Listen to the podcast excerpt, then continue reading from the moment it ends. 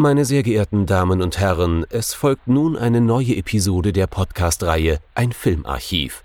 Knut Brockmann und Jochen Ecke unterhalten sich über ältere und interessante Filme für ihre Blu-ray-Sammlung. Wir wünschen gute Unterhaltung.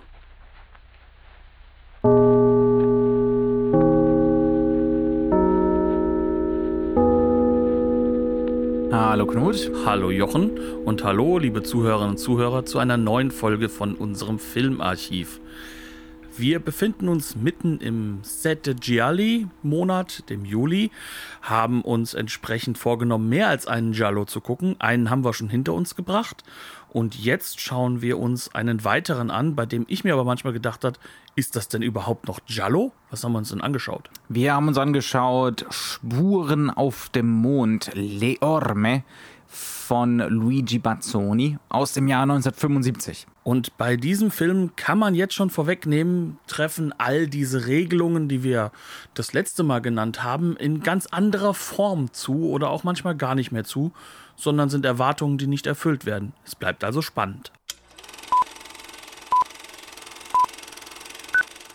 Spuren auf dem Mond. Endlich wieder Science Fiction. Darauf habe ich lange gewartet. Worum geht's in dem Film? Florinda Bolkan spielt hier Alice Campos. Das ist äh, eine ja, nicht mehr ganz so junge Frau. Ich würde so sagen, Anfang 40 soll sie so ungefähr darstellen, die als Übersetzerin arbeitet, als äh, Dolmetscherin, nicht als Übersetzerin, um genau zu sein. Die aber, als sie eines Tages zur Arbeit erscheint, feststellt, dass in ihrem Gedächtnis wohl ganze drei Tage fehlen. Und daraufhin macht sie sich äh, ja, auf die Suche, ganz im Sinne von dem Detektivfilm eigentlich, was während dieser Lücke von drei Tagen denn passiert ist.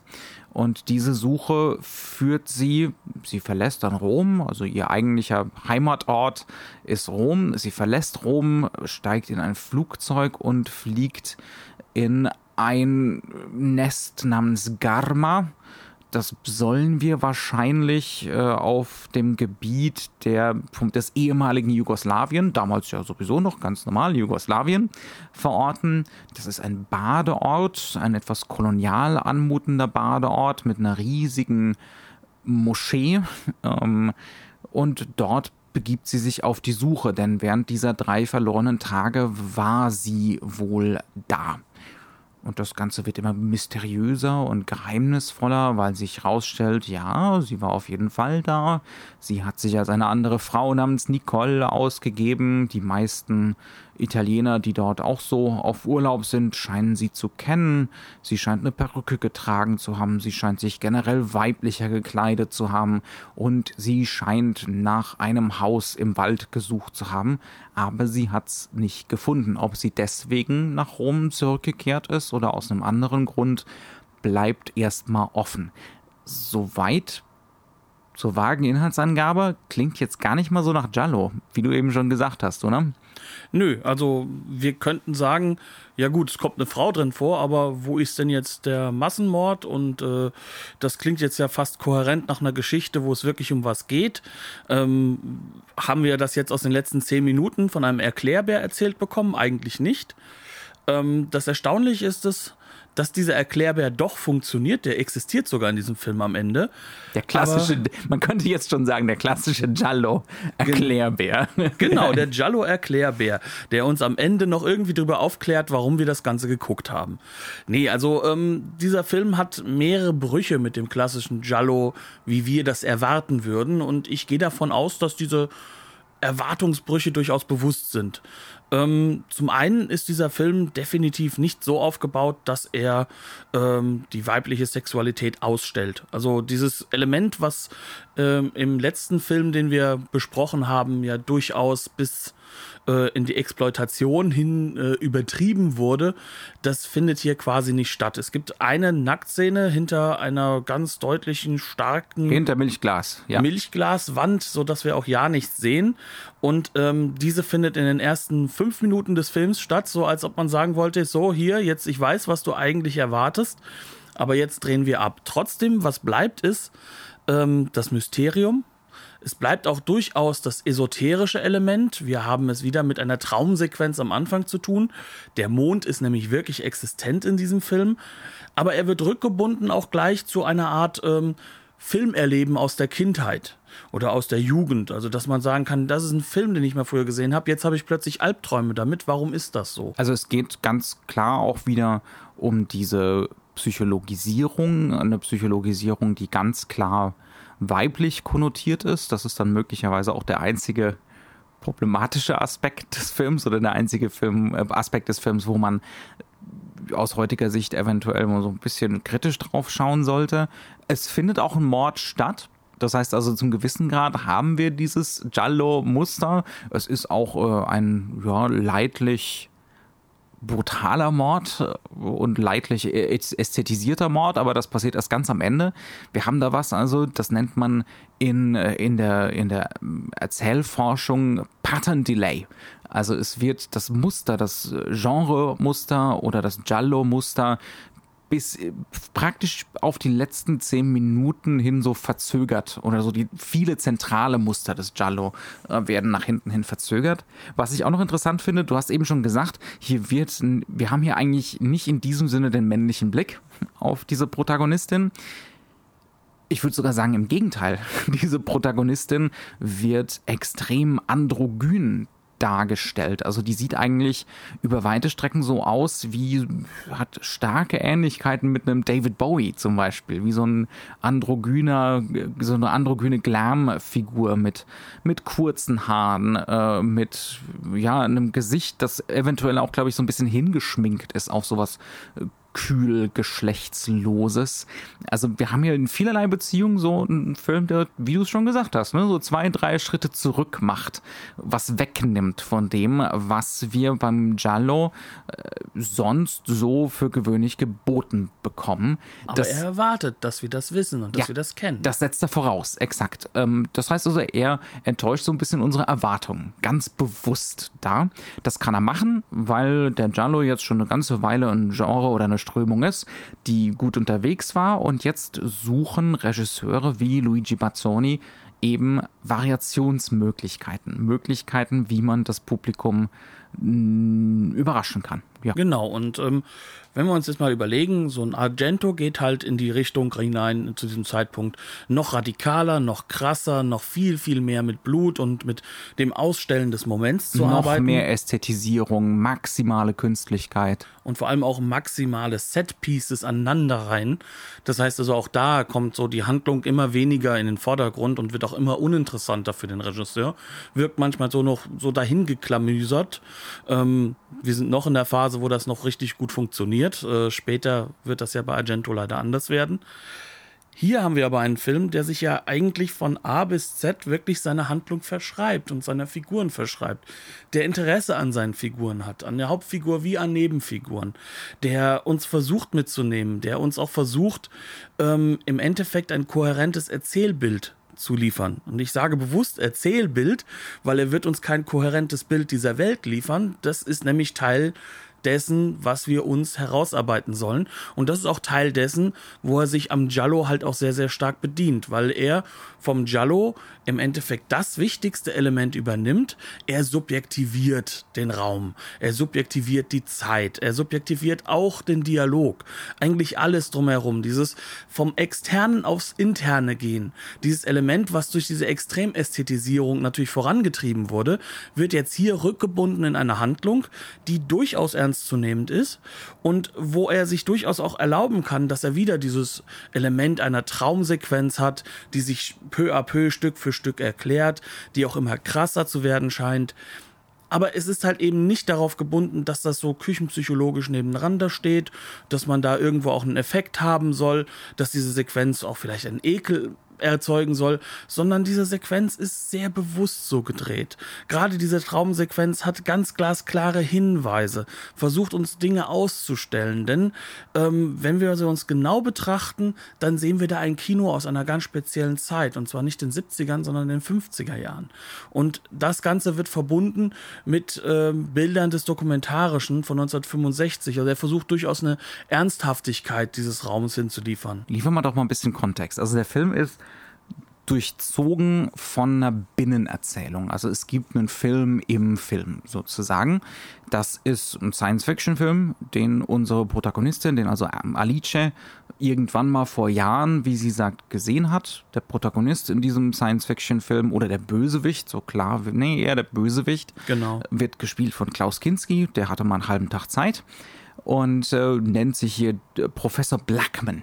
Ja, natürlich Man mit Doppel-N, damit es auch noch schön deutsch klingt. Das Ganze ist so eine seltsame Mischung aus den Bildern der ersten Mondlandung, ziemlich präzise nachgebaut, fantastisch nachgestellt von Vittorio Storaro. Das ist der Kameramann hier. Das wird äh, später, ist er eigentlich jetzt schon einer der ganz großen italienischen Kameramänner und das kann man auch jetzt schon sagen, der Mann macht bei diesem Film auch absolut fantastische Arbeit. Das ist ein ganz, ganz großer Kamerafilm. Ja, äh, wir bekommen hier Bilder zu sehen. So eine Mondfähre landet auf dem Mond und dann wird da jemand in seinem Raumanzug rausgetragen, soweit ich mich erinnern kann, und da zurückgelassen auf dem Mond. Es geht also eigentlich um einen Mord, der so auf dem Mond stattfindet. Das sind so die ersten Bilder, die wir da bekommen. Und dann spinnt sich da so nach und nach eine sehr fragmentarische, löchrige Geschichte fort über äh, Professor Blackman, also die Kinski-Figur, die da wohl irgendwelche Experimente betreibt äh, und irgendwelche Subjekte beobachtet und so weiter und so fort. Das ist natürlich ganz klar rückgekoppelt an den psychologischen Zustand von, äh, von Alice. Wichtig bei der ganzen Sache ist aber auch, dass wir auch an dieser Stelle schon sehen, dass der Film an diesem Punkt schon mindestens vier, fünf verschiedene ja, Haken für uns mitgibt, anhand denen wir das Ganze halt auch wieder in Alices Figur zurückbinden können. Also es ist nicht so wie bei Sergio Martino, wo wir am Anfang so eine Traumsequenz bekommen und die ist äh, einfach nur im ersten Moment jenseits der Ästhetik egal. ja, es ist von Anfang an klar, hier geht's um was und es wird rückgekoppelt. Ja, ja und vor allem versucht sie am Anfang auch Fragen aufzubauen nicht direkt was zu beantworten oder irgendwie nur für sich zu stehen, sondern wirklich offene Fragen zu stellen. Ähm, wir sehen das Gesicht von demjenigen, der zurückgelassen wird, bewusst erstmal nicht. Wir sehen nur Teile des Ganzen. Ähm, das Ganze ist in einem Blaufilter reduziert. Das heißt, es ist eigentlich so ein blau-schwarzes Bild. Das Ganze wird dann in der realen Welt immer wieder durch die Kameraarbeit auch rekurriert.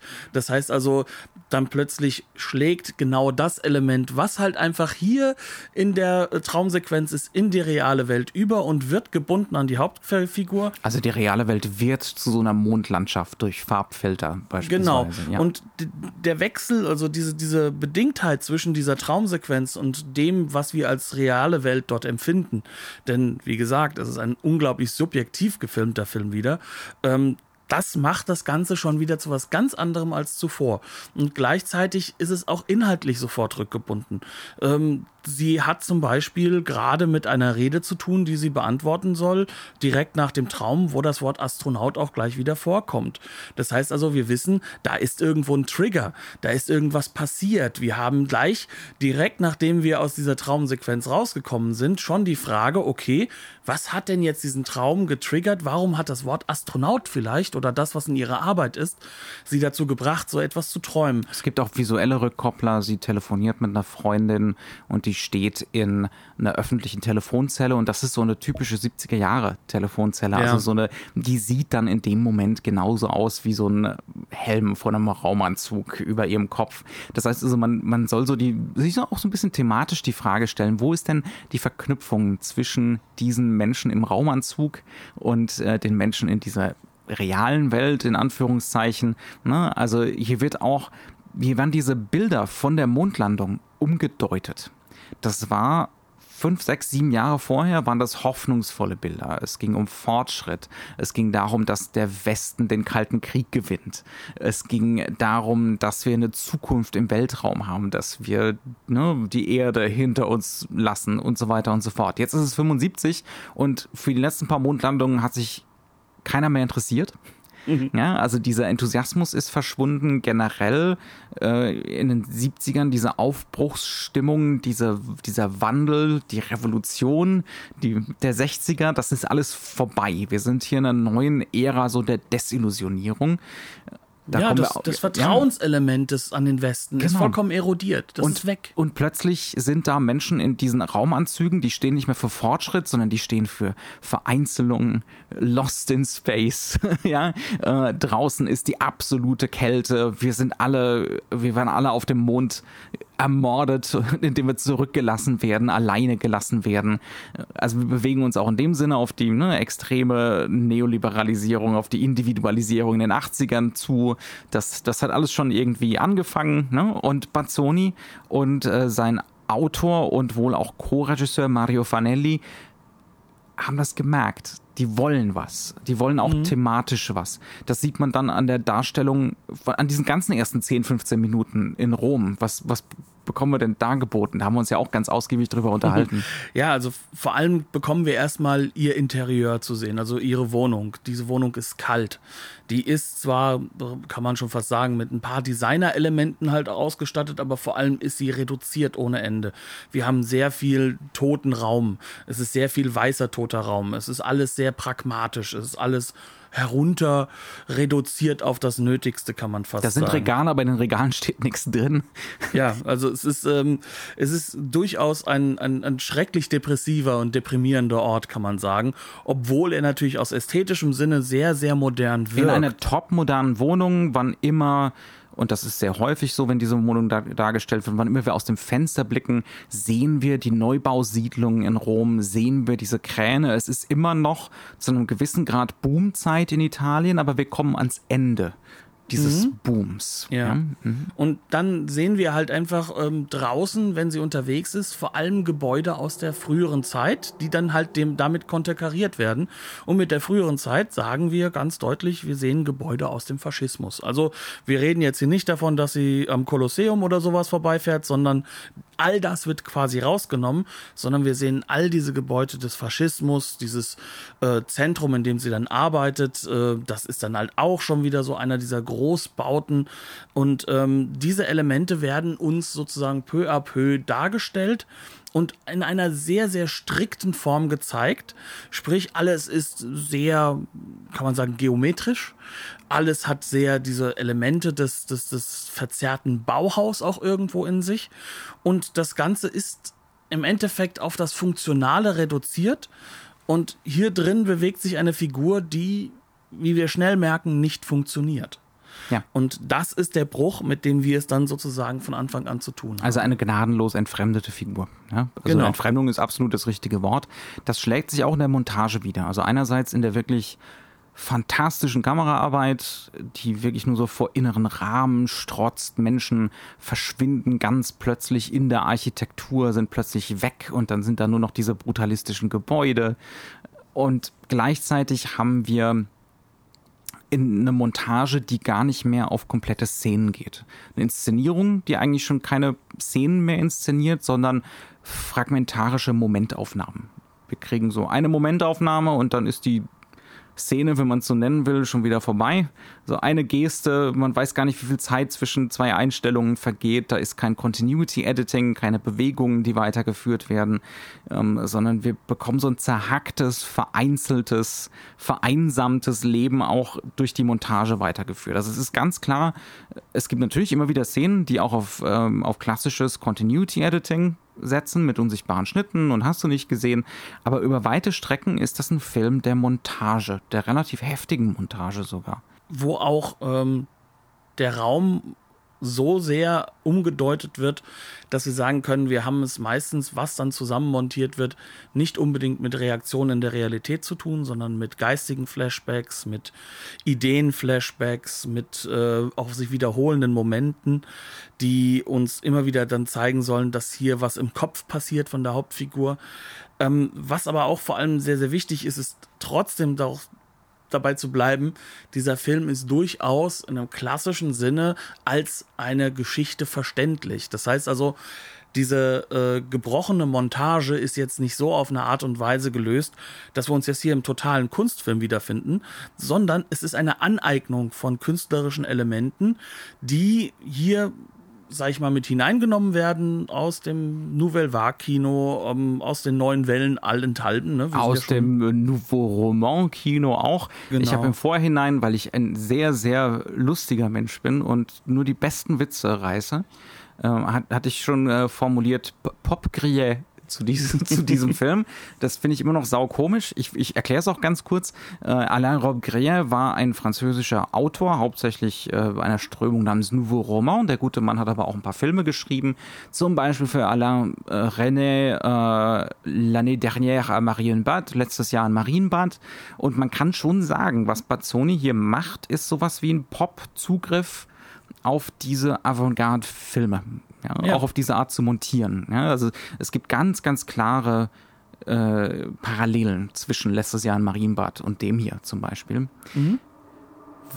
Was ich auch noch erwähnen wollte und was vielleicht auch relativ wichtig ist, weil es ein wichtiges Interpretationsangebot ist, was der Film macht und was, glaube ich, Leuten zur damaligen Zeit sofort aufgefallen wäre, was sofort verständlich gewesen wäre. Sie ist Dolmetscherin bei einem Event, bei einem Kongress, der starke Züge des Club of Rome trägt. Ja, also der Club of Rome ist ja was, das äh, ist entstanden zwischen 68 und 71, glaube ich. In die erste richtige Sitzung war 71. Ähm, und da ging es genau um solche Sachen, die dann da auch im Off diskutiert werden und was sie übersetzt. Das Ende des Wachstums, das erste Mal, dass auf breiter Bühne ökologische Ängste geäußert werden. Ne? Es könnte in 20 Jahren, in 10 Jahren, in 15 Jahren vorbei sein mit unserer schönen Erde und die ökologische Katastrophe steht bevor und äh, Klimawandel und alle diese Sachen. Das findet alles seinen Anfang hier und das wird auch extrem unbehaglich montiert. ja? Also diese Idee auch, dass diese Mondlandschaft, die wir da am Anfang zu sehen bekommen, in naher Zukunft die Erde sein könnte, sozusagen, das wird auch so ein bisschen impliziert. Ne? Ja, also das ist ähm, durchaus auch bewusst so gemacht, dass wir politisch abgeholt werden sollen. Und wir sollen auch äh, innerhalb dieses politischen Denkens natürlich jetzt nicht unbedingt in eine Richtung gedrängt werden. Also das ist kein politischer Film im klassischen Sinne, sondern es ist ein Film über das Gefühl des Unbehagens. Und das reduziert sich eben auf diese Hauptfigur, über diese Figur, die wie du es ja eben so schön gesagt hast, die, die, die nicht mehr in sich selbst ist, die fast schon entfremdet ist von all dem, was um sie herum passiert, die, die sich auch nicht identifizieren kann mit ihrer Arbeit oder mit sonst irgendetwas. Und diese Figur versucht jetzt irgendwo irgendwie herauszufinden, warum sie plötzlich drei Tage verloren hat. Obwohl alles, was der Film bisher angedeutet hat, sowieso schon diese Fragmentierung von Zeit drin hat. Das heißt also, wir haben sowieso nicht das Gefühl, dass sie irgendwo irgendwie selbstbestimmt in ihrer Zeit ist, sondern alles, was da ist, das sind äh, Fragmente, das sind alles Elemente, die auf sie einschlagen, auf sie einkommen und mit denen sie sozusagen umgehen muss. Und alles ist irgendwo für sie auch Stress. Das diese, ist durchaus klar. Genau. Also es wird damit ganz klar gesagt, diese Fragmentierung, dieser Zeitverlust ist die Erfahrung der Gegenwart. Und in dieser Gegenwart kann man es nicht aushalten. Also probieren wir es doch mal mit der Vergangenheit, oder? Ja, und die Vergangenheit, wie bekommen wir dahin? Indem wir dann wirklich davon hören, dass irgendwie irgendwo sie was gefunden hat. Sie hat ein, äh, eine zerrissene Postkarte gefunden, an die sie sich nicht erinnert. Und die kommt vom Hotel Garma aus Garma. Also versucht sie dorthin zu kommen und steigt in ein schickes, modernes Flugzeug, fliegt dorthin, fliegt beziehungsweise in die Nähe davon und kommt dann mit einem alten 40er Jahre Kahn in diesem ja, Urlaubskaff an, das so weit weg ist, dass dort wirklich scheinbar nur ein, zwei Mal am Tag überhaupt ein Schiff anhält. Und die Zeit scheint stehen geblieben und das Ganze wird auch als so ein Schwellenmoment, ein ganz klassischer Schwellenmoment inszeniert es gibt ja so eine Empfangshalle für dieses, für dieses Boot, das ankommt und wir sehen äh, erstmal, die Kamera ist in der Empfangshalle, wir sehen sie vom Schiff steigen durchs Fenster, sie geht durch die Empfangshalle durch und dann schwenkt die Kamera rüber aber sie übertritt die Schwelle selber nicht. Ne? Also wir sehen sie dann, als sie aus der Halle rausgeht und zum ersten Mal in dieses Städtchen kommt, auch wieder nur durchs Fenster. Und dieser Schwellenmoment wird mehrmals wiederholt. Also diese Empfangshalle, die, die hat Spazzoni angetan und Storaro angetan. Ja. Mhm. Und ähm, wo wir schon bei Storaro sind, äh, das Ganze fängt sich plötzlich in einem sehr bläulichen Licht ein. Sprich also, wir haben jetzt hier einen Moment, der ganz wichtig ist für das, was wir vorher als unser erstes Detektivmoment, als unsere erste Frage zu sehen bekommen haben, nämlich ihren Albtraum. Und da beginnt dann halt auch das, was wiederum Giallo-artig ist, nämlich diese echte Detektivgeschichte, wo sie, wie sie immer mehr bemerkt, sich selbst die ganze Zeit jagt und immer weiter ihre eigenen Schritte nacherlebt und auch wieder nachschaut, die sie gelaufen ist, obwohl sie feststellt, dass sie nicht als sie selbst da war, sondern als eine weitaus weiblichere Persönlichkeit mit langen Haaren, äh, ordentlich geschminkt. genau, jünger geschminkt. Ja, äh, und altmodischen ähm, Kleidern, die auch scheinbar äh, durchaus weiblicher wirken sollen. Es sind auch hochhackige Schuhe dabei, die klassische Handtasche. Also all das, was die moderne Frau, die das in Anführungszeichen nicht nötig hat, in Rom, die durchaus eben genau dieses Element hat, was, was ja auch in den 80er Jahren sehr, sehr großes äh, Stilelement werden wird, nämlich dieses Androgyne, dieses nicht wissen, ob Männlein oder Weiblein, das von beiden Seiten dann ja auch irgendwo getragen übertragen wurde. Ähm, genau dieses Element hat sie dort wohl beim letzten Mal Dasein abgelegt und dieses Mal kämpft sie dagegen regelrecht an. Denn sie weiß nicht warum, sie weiß nur, dass es irgendwas Schreckliches gewesen sein muss. Und sie erfährt das durch ein kleines Mädchen, das so definitiv sie sein soll, äh, wie sie mal gewesen ist, die ähm, genauso zwischen den Welten hin und her springt. Sie soll, glaube ich, Engländerin sein, die dort ist. Ähm, übrigens deutlich italienischer Akzent. ähm, aber die dann im Endeffekt uns darbieten soll, okay, wir treffen hier auf einen Doppelgängercharakter. Mhm. Und ab diesem Moment nehmen auch die Spiegel noch mehr zu, die schon von Anfang an diesen Film sehr deutlich halt auch in den Innenräumen mhm. äh, immer wieder ja, dominiert hier, haben. Hier nehmen auch die Rob Grier Parallelen zu. Rob Grier war ja auch selber Filmemacher und der hat ganz häufig Exotismus benutzt. Jetzt nicht so den klassischen 19. Jahrhundert Exotismus, so Tausend eine Nacht und äh, Haremsfantasien und sonst irgendwas, sondern ähm, das so als Backdrop, als, als ein psychologisches Bild. Und das passiert dann auch hier. Also das ist so ein Ort, dieses, äh, wie hieß es nochmal, Garma, wo Vergangenheit und Gegenwart irgendwie eins zu sein scheinen. Es gibt, also es gibt keine Vergangenheit, es gibt keine Gegenwart, die Grenzen verwischen. Da ist immer wieder im Bild eine alte Moschee, ein muslimischer Friedhof, alles riesig, alles irgendwie archaisch, alles irgendwie ehrfurchtgebietend, erhaben. Ähm, also es kommen so, ja, es kommt diese ganze Irrationalität auch noch mit rein ähm, in, die, in diese Motivik. Und sie kehrt so, weil sich herausstellt, sie war schon mal hier, ja, ähm, sie kehrt so auch in ihre eigene Kindheit so zurück. Ja, das, das ist auch so eine Motivik, ähm, die sich dann hier entspinnt. Das ist auch so der Moment oder der Teil des Films, wo ich ganz ehrlich sagen muss, das ist ein toller Film. Eine Schwäche sehe ich aber doch. Da haben wir uns ein bisschen drüber gestritten. Ich würde nicht sagen gestritten, das ist ein bisschen zu großes Wort. Aber wir haben uns ein bisschen äh, drüber auseinandergesetzt im Vorgespräch. Dieser Mittelteil des Films wiederholt eigentlich immer wieder denselben Plotpoint. Also sie kommt irgendwo hin, findet ihre eigenen Spuren, äh, stellt fest, hier war ich auch schon mal als Nicole und hier habe ich meine Perücke geordert und hier habe ich meine Schuhe gekauft und diesem gut aussehenden jungen Mann bin ich wohl auch schon mal begegnet und der wollte was von mir und dieser strickenden älteren Dame am Strand bin ich wohl auch schon mal begegnet. Aber es ist immer wieder derselbe Plotpoint. Ja, also immer wieder, ich war schon mal hier, ich war Nicole. Und ähm, das mag so eine, auf so eine, du meintest, es wäre so, es würde auf so eine zirkuläre Struktur hindeuten, ja, oder? Ja, definitiv. Also mhm. für mich ist das Ganze eine zirkuläre Struktur, die halt auch psychologisierend wirken soll. Also sie soll Gefangene sein. Sie soll immer wieder vor die gleiche Wahl gestellt werden, dass sie sich von dem lösen kann, aber sie ist gefangen in diesem immer weiter hineingestrudelt zu werden, im wahrsten Sinne des Wortes. Und das ist für mich so der Element, also das Element, das wichtig ist. Also das einzig Lineare ist, es geht immer tiefer rein. Also es kommt immer näher ran. Sie weiß ganz genau, irgendwann, irgendwo wird sie vor der Antwort stehen. Wie es, Professor Blackman, also die, die äh, Kinski-Figur auch selber sagt, die emotionale Kontinuität ist gegeben. Ne? Also die Kausale ist weg. Man hat, mhm. sie hat keine Erinnerung an das, was passiert ist, aber sie hat sozusagen die emotionale Erinnerung und die kommt immer mehr mehr zum Vorschein. Und sie lehnt diese Erlebnisse von vor ein paar Tagen, aber auch die Erlebnisse ihrer Kindheit immer mehr so ab. Ja, ähm, das ist auf jeden Fall so. Die Progression ist da, das gebe ich dir.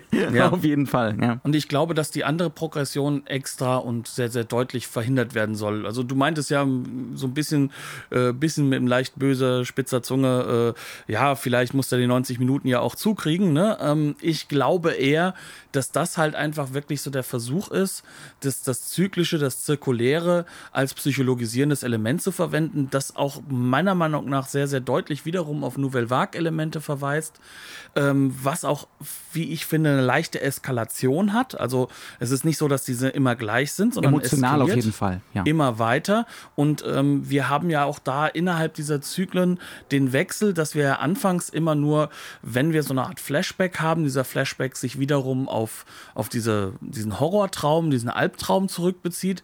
Und später kommen immer mehr Momente, wo du merkst, sie war schon mal hier und sie kennt hier jemanden und sie weiß von jemanden, dass der äh, scheinbar in ihrer Jugend schon mal mit ihr da war und es war wohl eine Liebesgeschichte. Und ähm, dieser Aspekt, finde ich, ähm, der ist durchaus gewollt. Ähm, ist er immer gelungen? Hält er uns emotional bei der Stange? Da kommt, glaube ich, dann so das Problem, dass du gesagt hast, hier trifft Pop auf äh, Avantgarde. Ähm, beides zusammen funktioniert an dieser Stelle vielleicht auch nicht hundertprozentig, weil auch ich bin mit der Zeit so ein bisschen weggekommen davon und habe mich nicht mehr so sehr darauf konzentriert, wie es eigentlich der Film gern gehabt hätte. Also ich finde so die ersten 30 Minuten enorm packend. Und dann kommt, dann tritt so für mich der Wiederholungseffekt ein, weil, weil da eben das ist nur noch additiv. Ne? Also da wird mhm. nicht wirklich was Neues so hinzugefügt. Aber was diese Szenen machen, die Sequenzen machen, sie geben uns ja die Möglichkeit, immer mehr ähm, uns halt auch wirklich mit der Figur, aber halt auch mit diesen ganzen Elementen drumherum vertraut zu machen und ähm, für uns halt auch diese Figur im Kopf weiterzuentwickeln. Und ich glaube, das ist so etwas, was diesen Film ja auch besonders macht. Also ich hatte nicht das Gefühl, dass am Ende wirklich hundertprozentig eindeutig geklärt ist, was passiert ist. Im Groben schon, ganz glasklar. Wir haben ein ganz klares Ende, was wir jetzt nicht vorwegnehmen müssen. Aber ähm, was diesen Film dann doch ausmacht, ist, dass viele Aspekte angedeutet werden, uns gar nicht so deutlich festgesetzt werden. Also zum Beispiel, als ich mitbekommen hatte, dass das Ganze in Kroatien spielt, ähm, dass das Ganze auch dieses faschistoide Element hat. Wir sehen dort ja auch so, so fast kolonialartige Gebäude, die definitiv so in den 30er, 40er Jahren waren. Ähm, sie ist wohl auch scheinbar in genau der Zeit da gewesen, so um 45 drumherum. All das, äh, das, das alles verweist wiederum, wie auch die Gebäude in Rom, auf, auf, auf etwas wie zum Beispiel, dass hier versucht wird, auch die eigene Vergangenheit als Land zu verdrängen, den Faschismus zu verdrängen.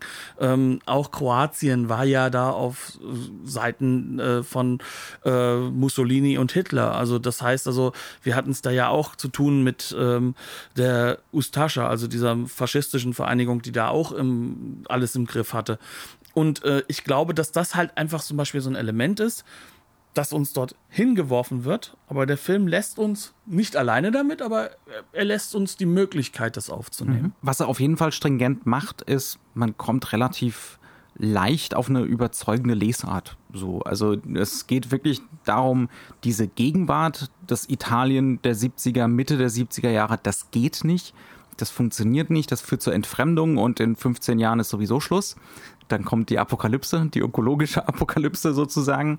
Aber die Vergangenheit geht auch nicht. Nostalgie funktioniert nicht. Ab und an äh, taucht Storaro diese ganzen Landschaften da in, äh, äh, wie heißt es nochmal, Garma, in Garma, in so äh, goldenes Licht, in so nostalgisches Licht. Das Hotel, in dem sie ist, ist auch so ein Grand Hotel, das schon mal bessere Tage gesehen hat. Aber ne, also es geht um diese Nostalgie, die irgendwie jetzt so verkommt, hier runtergekommen ist und eigentlich so verkommen und runtergekommen ist, wie sie schon immer war, weil man sich ja vorstellen kann, hier waren dann die faschistischen Granden auf Urlaub. Das wird auch so ein bisschen angedeutet. Es sind eigentlich nur alte Leute da, mhm. die da noch, die da noch auf Urlaub hinkommen. Ja. Ähm, und das, das kommt schon so zusammen. Also diese Erklärung für ihren Zustand also das ist jetzt auch kein schlimmer Spoiler, glaube ich. Es geht, die Vergangenheit geht nicht, und die Gegenwart geht auch nicht. Und die Zukunft erst recht nicht. Ja, und die Zukunft erst recht nicht. Und äh, sie ist dann so ein bisschen das Sinnbild. Und sie wird dann, du hast ja schon, schon gesagt, ne? Also sie jagt sich selbst. Mhm. Das ist nicht diesmal nicht die Jagd nach einem Killer mit schwarzen Lederhandschuhen, sondern sie ist selber die Gejagte und dann zum Ende hin wird sie auch zumindest im weitesten Sinne ein Jallo, äh, sie hat sich nämlich mit gutem Grund gejagt. Ja, genau. Sagen wir es mal so, aber jetzt ohne Spoiler. Ähm, das ist jetzt kein riesig überraschendes, wahnsinniges Twistende oder so. Nee. Da sind wir emotional sehr gut drauf vorbereitet, dass es auf sowas rausläuft. Es ist eine ja. Konsequenz eher. Aber wir können ja mal auf das zurückkommen. Du hast ja gesagt, so im Vorgespräch auch, ähm, dass das Thema Interpretation bei diesem Film so unglaublich wichtig ist. Und ich glaube, das ist so einer der Punkte, an, wo man wirklich drüber reden muss. Ähm, dieser Film wird sich nicht für jeden so äußern wie jetzt für uns. Also natürlich, es kommt mit hinzu, also nicht jeder kennt den Club of Rome. In den 70er Jahren wird das anders gewesen sein. Heutzutage ist das Ganze mit Sicherheit deutlich unbekannter, dass das sozusagen eine Keimzelle dessen ist, was, was heute noch immer nicht so häufig gehört wird, wie es Ich bin auch nicht selber drauf gekommen, hier, hier mit äh, all, all Props to Johanna Dupré. ja, also, ähm, aber das sind so Aspekte, da kommt man nicht unbedingt drauf, die muss man auch nicht mitnehmen, aber dann nimmt man die Figur halt auch als kann man sagen, als Subjekt nur noch wahr und nicht mehr als etwas, was für etwas mehr steht, nämlich für eine komplette Gesellschaft und damit auch für eine Gesellschaftskritik, kann man sagen, innerhalb eben von so einer Genre-Strömungssache wie dem Giallo. Ähm, was sich ja auch eben dadurch herausgenommen werden kann, weil er sich so unglaublich frei innerhalb dieser Grenzen, dieser Regeln bewegen kann. Ähm, und diese freien Elemente, die sozusagen diese Interpretation erarbeiten, die sind ja ganz durch, sind durchaus interessant. Also da würde ich jetzt mal fragen, ähm, was hast du da für dich sozusagen gefunden? Wenn, du meinst, wie, wie der Film uns überhaupt dazu bringt, über ihn so nah, ja, genau. zu interpretieren. Das sind hauptsächlich Leerstellen, die aber so ganz, also auf der einen Seite Leerstellen, ähm, die aber keine kausalen sind, zum Beispiel. Also wir fangen ja schon an mit dieser Leerstelle von den drei Tagen, die ihr fehlen, aber es ist keine kausale Frage dran geknüpft. Also im Krimi beispielsweise ist an so eine Leerstelle eine sehr eindeutige kausale Fragestellung geknüpft, nämlich äh, wer war's? Ja, wer hat so und so umgebracht? Let's find out. Und hier ist das überhaupt nicht der Fall. Das heißt also, es ist von Anfang an eher eine thematische oder eine psychologische Lehrstelle. Ja? Mhm. Damit ist schon mal der Anfang. Ne? Also einfach nur, welche Fragen sollen wir als Publikum überhaupt stellen? Das kanalisiert der Film sehr geschickt. Das kann er natürlich auch nur deswegen machen, weil er diesen klassischen Jallo-Killer einfach weglässt ja, dann ist diese Lücke nämlich eben nicht kriminalistisch besetzt sozusagen, sondern psychologisch oder persönlich. Das ist das eine. Und zum anderen äh, ist das eine Texturfrage, also eine wirklich die Frage der erzählerischen Textur. Was gibt uns der Film für Cues? Also mhm. was gibt uns der Film in so einem ganz neoformalistischen Sinn? Was gibt uns der Film für Hinweise, Ansatzpunkte, Andockpunkte, wo wir unsere eigenen Referenzrahmen aufspannen können? Mhm ohne zu viel zu geben. Also wenn der Film uns jetzt sagen würde, übrigens, hier geht es um ähm, Entfremdung in der, im modernen Italien der 70er Jahre, dann braucht keiner mehr interpretieren. Sondern stattdessen macht der Film Industrielandschaften auf. Er macht brutalistische ja, wie wir es schon gesagt haben, er macht mhm. brutalistische Architektur auf. Äh, der Film zeigt uns leere, hypermoderne Apartments. Ähm, der Film zeigt uns Figuren, die nur noch entweder bürokratisch miteinander in Berührung kommen oder mit dem Telefon. also kein, mhm. kein direkter persönlicher Kontakt. Ja? Also solche Sachen, ähm, nur so kannst du natürlich auch einen Film machen, der zum Beispiel so fragmentarisch auf Montage gebaut ist. Ne? Wenn da Interaktion zwischen Figuren stattfinden würde, dann bräuchtest du natürlich wieder das Continuity Editing. Das heißt also, er gibt uns ganz viele Möglichkeiten, uns da anzudocken mhm. ohne irgendwie jetzt den erhobenen Zeigefinger zu bieten, sondern einfach nur, das, das hat was mit deiner Erfahrung im Hier und Jetzt zu tun. Das kennst du vielleicht vom Club of Rome. Ähm, eventuell hast du auch so einen Bürojob. Ja, ähm, Höchstwahrscheinlich und du sogar. siehst doch auch hier in Rom überall diese Baustellen, wo neuer Brutalismuskram hochgezogen wird. Ja? Mhm. Ähm, also es geht genau darum. Das macht der Film und äh, es ist ein geschicktes Lassen von Leerstellen auf der einen Seite und ein geschicktes äh, Arrangieren von diesen Andockpunkten auf der anderen Seite. Also das mhm. ist so meine Wahrnehmung. Also ich denke, du hast es gerade schon so im Nebensatz so einfach mal den Neoformalismus ein, äh, eingebunden. Ich denke, das ist ja das, was, was diesen Film halt auch so spannend macht oder was ihn so zum fast zum Lehrbeispiel für diese Undock-Punkte macht, ähm, dass das ja eigentlich grundsätzlich sowieso vorgesehen ist im Kino, wenn man das neoformalistisch betrachtet. Also wiederum, ich sage dieses schöne Wenn dazu, das ist ja das ganz Wichtige. Eigentlich ist ja jede Form von Theorie nur ein Zugang, ein, ein Sichtpunkt, eine Perspektive auf das, was da im Kino passiert. Und im neoformalistischen Sinne, also gerade bei Kirsten Thompson, ähm, ist das dann schon so, dass sie diese Cues sehr in den Vordergrund hebt. Und diese Cues sind ja nicht nur dafür da, dass wir sozusagen freie Räume erkunden, sondern diese Cues sind dafür da, dass wir aktiv an dem Filmgeschehen teilhaben, weil sie im klassischen formalistischen Sinne auch, ne, also bis hin in die 20er Jahre, bis zu Russland drüber, ja gesagt hat, sie unterteilt den Film in die Handlung an sich, also das, was von A bis Z passieren würde und das, das ist, was... Das ist die Ebene der Verständnis, ne? Also genau. das ist die Ebene, wo wir alle aus dem Kinosaal rauskommen und ungefähr dieselbe Inhaltsangabe machen können. Ja? Genau, aber der Film arrangiert das Ganze, ja. Und dieses Arrangement wird immer mit auch solchen Öffnungen, mit solchen Cues, mit Weglassungen und ähnlichen arbeiten, weil der Film halt auch darauf setzt, beziehungsweise weil das automatisch der Fall ist, dass wir ja auch mit Erfahrungen reingehen und dass wir abgleichen, was wir dort sehen und uns sozusagen dann auch diese Hypothesen aufstellen. Also dieses Hypothesen setzen ist ein ganz, ganz wichtiges Element.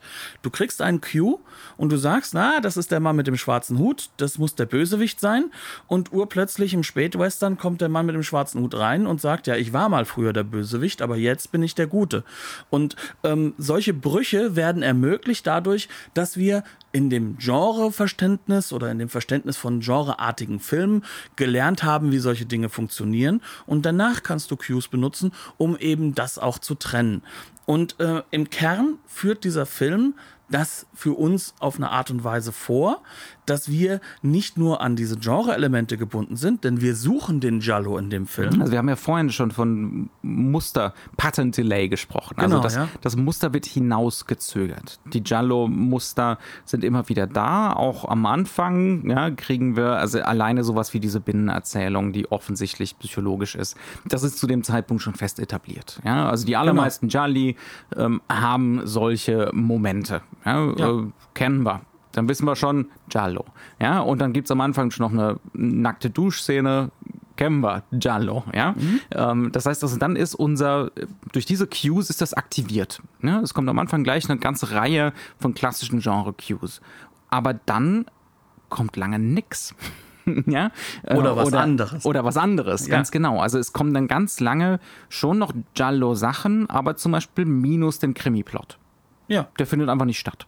Ja? ja? es sind Reduktionen, es sind, auch, mhm. es sind auch Umformulierungen da. Und diese Umformulierungen werden erst erklärbar, wenn wir uns aktiv mit dem, was uns der Film bietet, auseinandersetzen. Genau. Und zack, sind wir in diesem Inter Interpretationsraum drin, denn wir bekommen unendlich viele Angebote.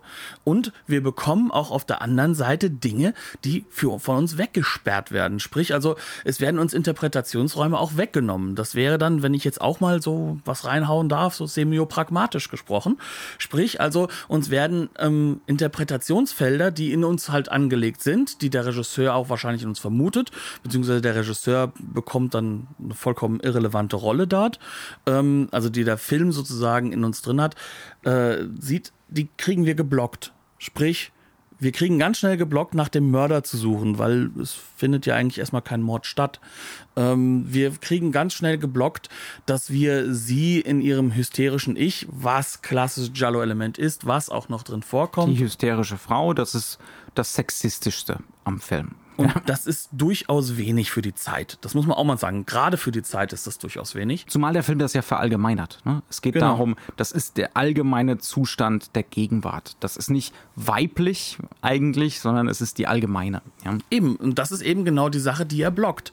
Er blockt uns das klassische Element dabei raus. Er sagt uns, nee, du kannst jetzt nicht einfach hingehen und kannst das auf diese hysterische Frauenfigur, die jetzt von einem guten Patriarchen gerettet werden muss, kannst du das herausführen. Und umso spannender wird es dann, wenn ein patriarchaler Charakter plötzlich vorkommt, ganz, ganz am Ende. Also wenn der Giallo uns wieder einholt. Dann plötzlich haben wir nämlich durch diese ganzen neuen Interpretationsräume, die eröffnet haben, einen ganz anderen Blick darauf. Und das macht diesen Film ganz, ganz spannend und, und hochinteressant. Aber halt auch nur, wenn wir vorher uns schon mit dem Giallo so weit auseinandergesetzt haben, dass wir das kennen und wenn wir uns halt auch diese anderen Elemente so ein bisschen eigen machen. Sprich, ähm, diese cheesy 50er Jahre Science-Fiction-Bauten, die da äh, die entsprechenden, ähm, na, wie soll ich sagen, also diese Raumanzüge sind, die sind nämlich nicht realistisch. Im Gegensatz zu eben dem Raumschiff, das ganz, ganz klar angelehnt ist an eben das amerikanische Apollo-Programm. Apollo-Programm, genau. Ähm, dass diese zum Beispiel durchaus bewusst verweisen sollen auf so einen alten Film. Ähm, Klaus Kinski ist nicht nur der, der, der verrückte Klaus, sondern er ist vor allem halt auch eine Figur, die diesen wahnsinnigen Wissenschaftler rekurrieren soll, der auch mit Nazi-Deutschland verbunden wird, der also auch wieder mit Faschismus verbunden wird. Das heißt, wir haben eine Verbindung von diesem Apollo-Programm, also was hochdemokratischem mit diesem altfaschistischen Element. Wir haben den Brutalismus der 70er Jahre Elemente, die da hochgebaut werden, die mit faschistoiden äh, Elementen wie halt eben den alten faschistischen Gebäuden, die in Rom noch da sind, zusammengestellt werden. Das heißt, wir haben immer wieder Wiederholungen von Punkten, Cues, die uns das verbinden sollen. Und auf der anderen Seite haben wir sehr viele Räume, die uns weggeblockt werden, die uns als Interpretationsraum nicht zur Verfügung stellen. Und dann können wir gar nicht anders. Entweder wir finden den Film sturzlangweilig, die Option ist natürlich da, oder wir interpretieren. Genau. Und ähm, das ist auch das, wo man sagen muss, wo dieses Element Pop und Kunstkino, dieses Zusammenfinden, herausragend Ich funktioniert. versuche das immer noch a thing zu machen. Pop Grille, Pop Grille. Ich kann den Namen doch nicht aussprechen. Die, die, die Nummer steht. Hashtag Pop Grille. Also, auf jeden Fall ähm, können wir das zurückbinden alles. Ähm, wir haben alle Elemente des Giallo drin, aber wir müssen interpretieren und unseren anderen durchaus, manchmal politischen, aber vor allem gesellschaftlichen Raum zu finden. Und da ist dann die Frage, ist das denn noch ein Giallo? Ja, ich, ich sag einfach mal ja. Und ich stimme dem auch zu. Weil äh, meiner Meinung nach genau das macht, was so spätere Filme äh, in allen möglichen Genre- oder, oder Strömungsvarianzen immer wieder gemacht haben. Und woran mich dieser Film erinnert, ist sozusagen so eine ganz schnelle Antwort ähm, des äh, Giallo-Films auf das, was gleichzeitig oder kurz vorher schon angefangen hat in den USA, was sie mit ihren Genre-Elementen im New Hollywood gemacht haben. Definitiv. Es, es greift auf jeden Fall das auf. Es greift das auf, was in Frankreich lief. Ähm, es greift sowas wie Antonioni auf, ja. beispielsweise. Das ist auch, also die frühen Antonioni-Sachen, sowas wie äh, der Anfang von L'Aventura, zum Beispiel in der Darstellung der Architektur in Rom, die Baukräne und so, das ist alles ganz, ganz klar drin. Die Schauspielerin ist eine Visconti-Entdeckung, Ja. nicht un äh, das ist auch direkt und bewusst genommen so eine Schauspielerin. Und äh, das sind alles Elemente, die darauf hinweisen, dass dieser Film etwas mit hineinholt in das Muster, das wir jetzt kennen. Und auch ein Beweis für die Elastizität der Strömung und für die Flexibilität der Strömung Giallo. Ja. Damit sind wir durch, oder? Ich befürchte, damit haben wir alles gesagt, was wir sagen wollten. Und wir haben es diesmal geschafft, auch wirklich nicht wirklich zu spoilern. Da bin ich ja mal relativ stolz drauf. Warum? Dieser Film ist schwer zu bekommen und äh, er ist auch mit Sicherheit relativ selten geschaut. Aber wenn man ihn mal gesehen hat, dann ist das mit Sicherheit einer der für den Giallo-Zuschauer definitiv oder den Giallo-Fan sehr, sehr, sehr viel mitgibt und dann auch im Hinterkopf bleibt, denke ich. Der Film ist vor ein paar Jahren bei Koch Media in einer tollen Box erschienen, sehr, sehr liebevoll aufgemacht. Ähm, dazu gab es noch einen früheren Film von Bazzoni namens, namens La Donna del Lago. Der ist eigentlich mindestens genauso empfehlenswert und jede Menge Extras, zum Beispiel eine einstündiges, ein einstündiges Interview mit äh, dem gealterten Vittorio Storaro, also eine tolle, tolle Box, die leider out of print ist. Vielleicht ringt sich ja Koch Media dazu durch, zumindest den Film in, als eine Single-Disc-Version oder so nochmal aufzulegen. Verdient hätte er es allemal durchgängig einfach zu kaufen zu sein. Ja. Genau, weil es ist und bleibt ein kann man schon sagen, Scharnierwerk, wie du so sagen würdest. Ne? Es ist ein Scharnierstück ähm, für den italienischen Film und vor allem für den Giallo. Und ähm, die Mühe, die sich Koch Media gemacht hat, ähm, die sollte auch heute noch in den Regalen zu finden sein, auch weil man da sagen muss, Chapeau vor dem, wie liebevoll das wieder aufgearbeitet wurde. Leider gibt es von dem Regisseur auch gar nicht mal so viele Filme. Das heißt also, man bekommt ja schon fast eine Werkschau zu sehen, weil der sich nämlich sonst sehr viel mit Dokumentarismus auseinandergesetzt hat. Sieht man übrigens auch in dem Film. Ähm, und deswegen ist es, glaube ich, schon so eine Sache, das ist schon ein Kleinod. Das ist schon was für Feinschmecker. Auf jeden Fall. Damit sind wir am Ende. Damit sind wir durch. Man findet uns im Internet, beispielsweise auf Twitter bei ein Filmarchiv. Man findet uns auf Facebook, wo uns der Algorithmus allerdings mittlerweile sehr, sehr gut beerdigt hat. Ihr findet uns auf iTunes. Selbst wenn ihr keine Apple-Nutzer seid, würdet ihr uns enorm damit behilflich sein, dort eine Bewertung abzugeben, ein paar warme oder, oder kühle Worte, je nachdem, wie ihr so zu uns steht darüber würden wir uns auf, jeden Fall sehr freuen. Äh, wir sind mäßig narzisstische Menschen, aber ein bisschen Publikum wissen auch wir zu schätzen, würde ich behaupten. Und damit verabschieden wir uns für diese Woche, oder? Ja, ich sage Dankeschön, dass ihr zugehört habt und bis zum nächsten Mal. Bis dann, tschüss.